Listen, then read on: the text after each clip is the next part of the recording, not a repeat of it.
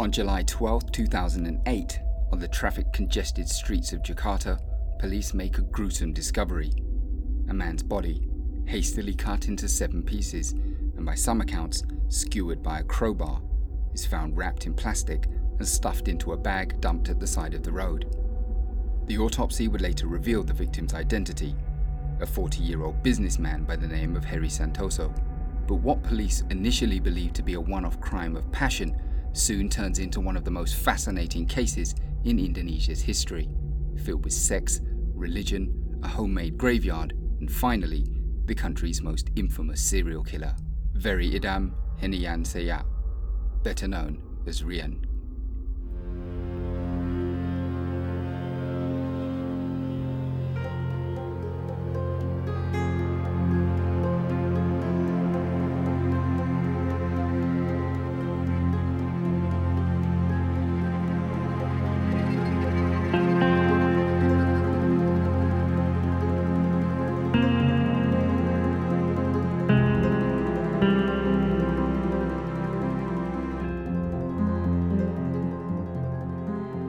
Welcome to Memories of Murder.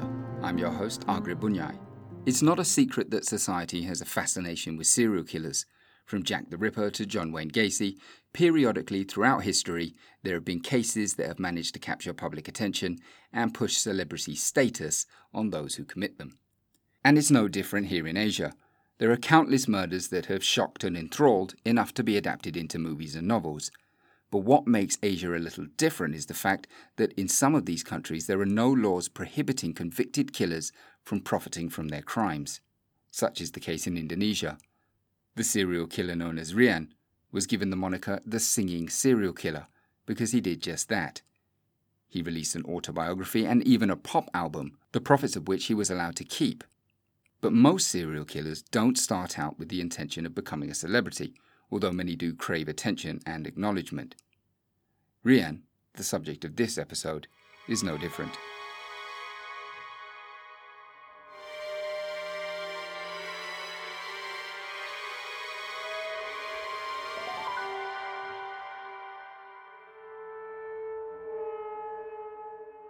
It's April 2007. 27 year old Rian is living at his parents' home in Jombang, 500 kilometers southeast of Jakarta. His friend, Guntur Pramono, has come to stay for the night. They talk and watch TV as young boys do, and as it gets late, Rian falls asleep. But then, sometime after 1am, Rian is awakened by Guntur, who needs to use the bathroom. It's dark and late, and the toilet is located outside of the main building of the home, so Rian accompanies him to the bathroom. Now, apparently, Guntur takes quite a long time in the toilet, and while he waits, Rian drifts off to sleep. When he awakes, he's struck by an uncontrollable urge to kill Guntur. He grabs a metal gardening hoe, and when Guntur finally exits the toilet, without provocation, Rian mercilessly beats him to death. Faced with the task of disposing of the body, Rian is unsure what he's supposed to do. This is his first murder. He looks to his back garden. It's a large space covered with trees and dirt, and he decides that he's going to bury the body there. And once it's done, Rian goes back to sleep.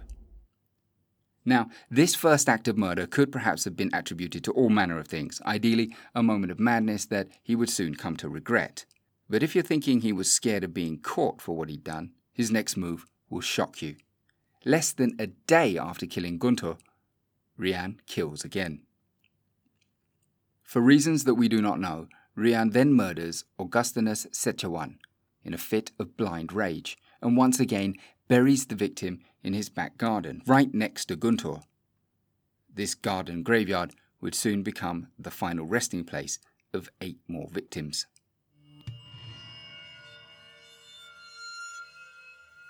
So, who was Rian? Was he a psychopath, a sociopath? To understand more about the singing serial killer, we need to look back at his youth, a childhood that was filled with conflict. Rian grew up in a small village in Jombang. It was a rural area, and most of the residents survived there off of agriculture. As a boy, Rian felt that he didn't fit in and yearned for the excitement and bustle of the big city. It didn't help that Rian was homosexual. He had known from a young age that he was different from the other boys, and this had led him to suffer from mood swings and violent outbursts in his younger years. However, while Indonesia is a Muslim country, it is fairly moderate in its views. Sexuality isn't openly discussed in traditional Indonesian society, especially small villages like Jombang. Because of this, while Rian had to keep his secret to himself, he wasn't really bullied or treated badly because of his sexual orientation. But parallel to his internal conflict, Rian claims that his home life was also difficult. He maintains that his parents would carry out affairs openly and inside the house. Rian even supposedly walked in on his mother having sex with one of her lovers. And to make the situation even worse, this alleged tryst took place between his mother and a middle aged man that his sister had been forced into marrying. On top of all of this, he was not really very close to his family. Even his father says that he only spoke to him when it was necessary. Rian's life would change dramatically once he entered high school. He began to come out of his shell, he made a lot of friends, and was seen as popular. Although most of his group were girls, Rian was never teased or bullied by the boys at his school for being feminine. His teachers remember him fondly, saying he was hard-working and well mannered. He received excellent grades at school, and he had even planned to go to medical school. Unfortunately, because he came from a poor background, Rian was unable to afford the tuition for college, so he turned to religion. But by embracing religion, with all of its codes and rules, Rian was once again thrown into conflict. He was a homosexual man following Islam and learning to become a cleric, no less. Should his sexuality be known, it could have ruined his future. Despite this, Rian becomes increasingly religious. He's actually seen as being even more strict than most people when it came to the teachings of Islam. And because of his dedication, he soon began getting very close to his religious studies teacher. Now, whether there was any kind of romantic relationship between these two, it's impossible to say for sure. Obviously, the teacher denies it, and of course he should. A religious cleric in a homosexual relationship with a serial killer probably wouldn't look very good for him. But Rian has also kept quiet about it.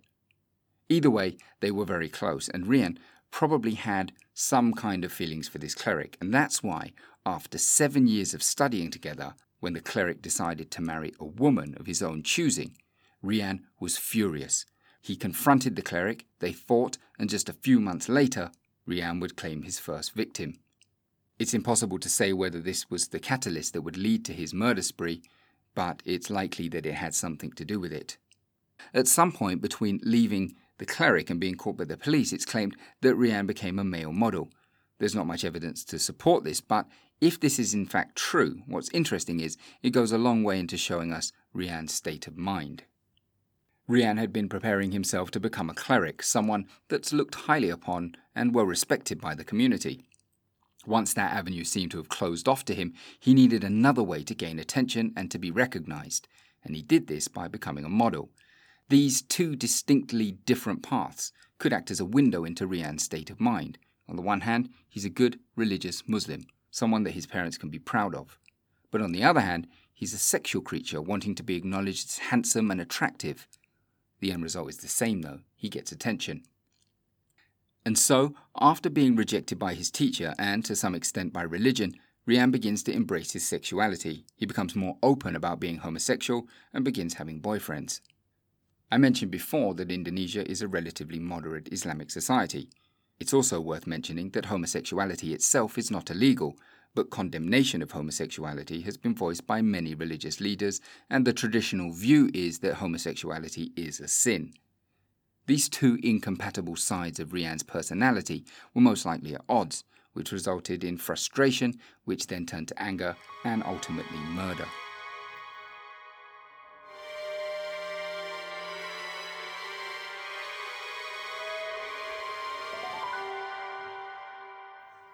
During his murder spree, Rian would go on to kill a total of 11 people. He claims that he only knew five of them personally. The rest of them he met in bars and nightclubs. He'd take them back to his parents' home and maintains that he only killed people when they made advances on him. You see, Rian didn't like to be perceived as promiscuous.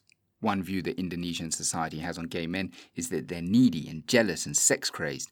Rian didn't want to be seen like that. So when these men made a move on him, he killed them. Almost all of his victims were homosexual men.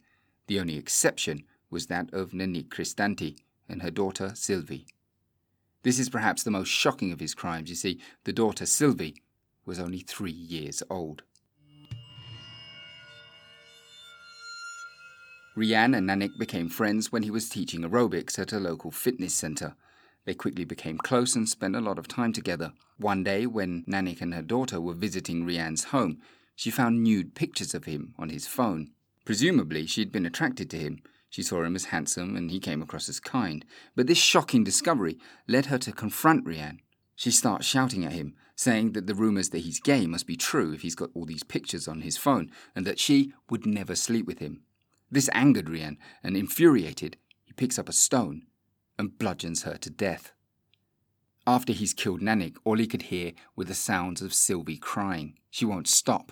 Panicked, and knowing that he needs to get rid of the witness, he then beats the three year old girl to death too, and buries both of them in his makeshift garden cemetery. These are the only two women that he kills. In interviews about it, Rian does look visibly shaken by their murders, claiming that he regrets what he did because he loves small children. But as we'll find out later, Rian is a master manipulator, an expert at pretending to feel remorse, so maybe none of that is true.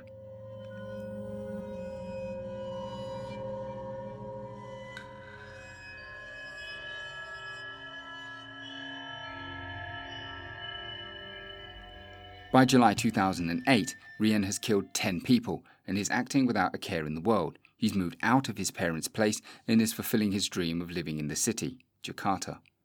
He shares an apartment with his new boyfriend, Noval Andreas, and for the time being, the murders have stopped. He then arranges a meeting with his friend of 15 years, Harry Santoso, and invites him back to the apartment. They talk for a while, and Rian pulls out some pictures of his boyfriend Noval. Upon seeing the pictures, Harry is aroused. He asks Rian if he can sleep with Noval filled with an immense sense of jealousy and betrayal that his friend would ask him such a thing, they begin to fight. At some point, Rian falls and he grabs a nearby knife. He then jumps on Harry and repeatedly stabs him until Harry stops resisting. He then proceeds to drag the body to the bathroom and spends less than an hour dismembering the corpse. But Rian doesn't have immediate access to his usual dumping spot at his parents' home. Perhaps fueled by a false sense of invincibility, Rian decides that he'll just dump the body on the side of the street and get back on with his life. After all, he's already killed 10 people and there's been no suspicion. Why would this be any different? But this complacency would prove to be his undoing. This isn't rural Jombang, this was Jakarta. Once police discovered the body, it's not long before they linked that murder to Rian. You see, Rian hadn't known, or perhaps he didn't care, but Harry's car was still parked at Rian's apartment building. Plus, there was CCTV footage of Harry's movements. To make matters worse for Rian, he'd got greedy. He used Harry's credit card to withdraw money from a nearby bank, and it didn't take long for police to put two and two together and arrest Rian.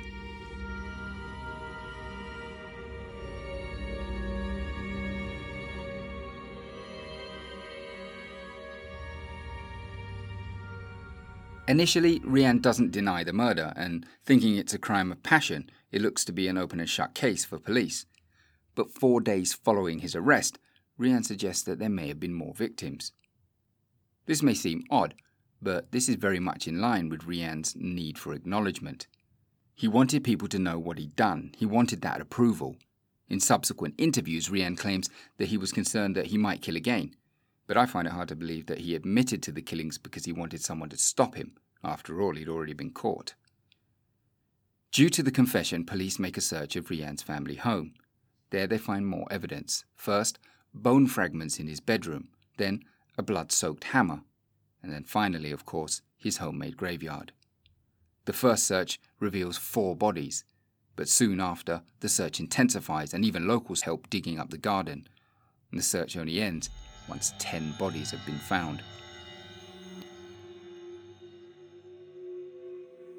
What began as a one off murder of little interest soon became national headlines. Indonesia was in shock that a handsome, well mannered, good Muslim boy could turn out to be such a monster. Most shaken of all were the locals in Jombang that had failed to notice anything amiss in their quiet little village. Not long after his capture, Rian is tried and found guilty of the murder of Harry Santoso and he's sentenced to death. But as the judge reads out the sentence, Rian can be seen smiling.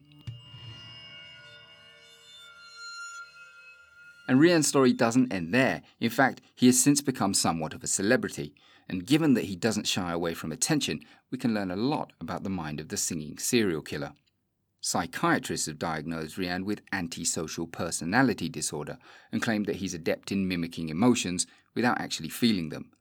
This is why we should have cause to doubt his displays of remorse at killing three year old Sylvie. Immediately after his arrest, he reverted to the side of his personality that considered himself to be a strict Muslim. He began wearing Muslim clerical attire in order to appear more likable, more relatable. This is partly why the media was so smitten with him at first. He was an anomaly to their Islamic society. Rian then tried to appeal his death sentence.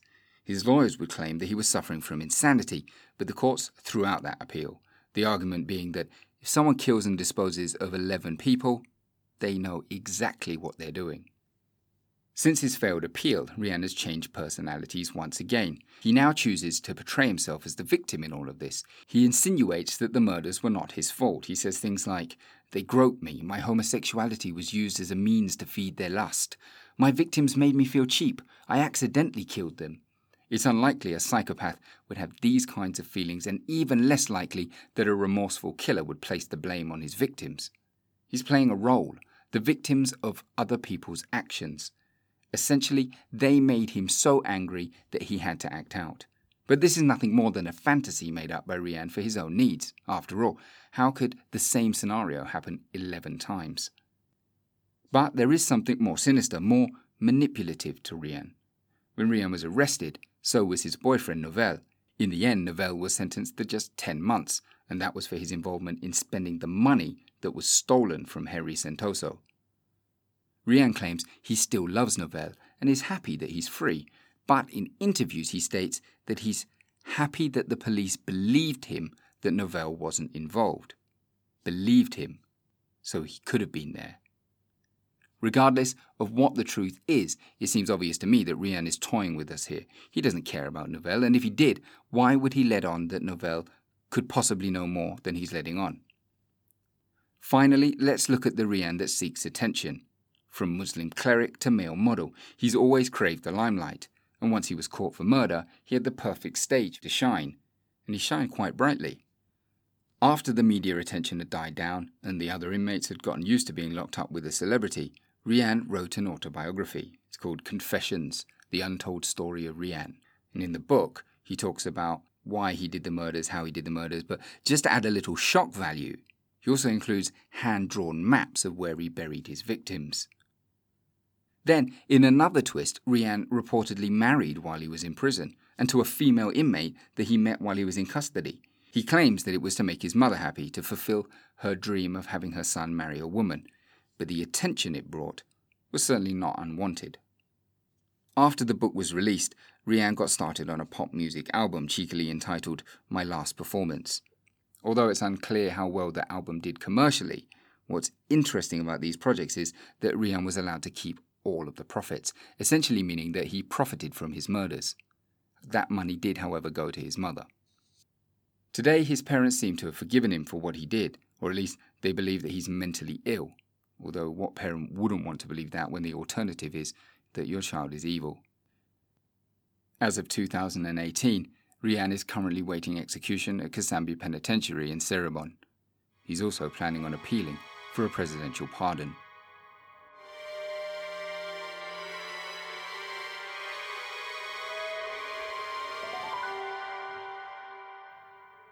This has been Memories of Murder, an Asian true crime podcast. If you liked what you heard, please do subscribe via Apple Podcasts or wherever it is that you download your podcast from. And also check out the social media feeds for Memories of Murder for more content. That's it for now. Thank you for listening. Good night.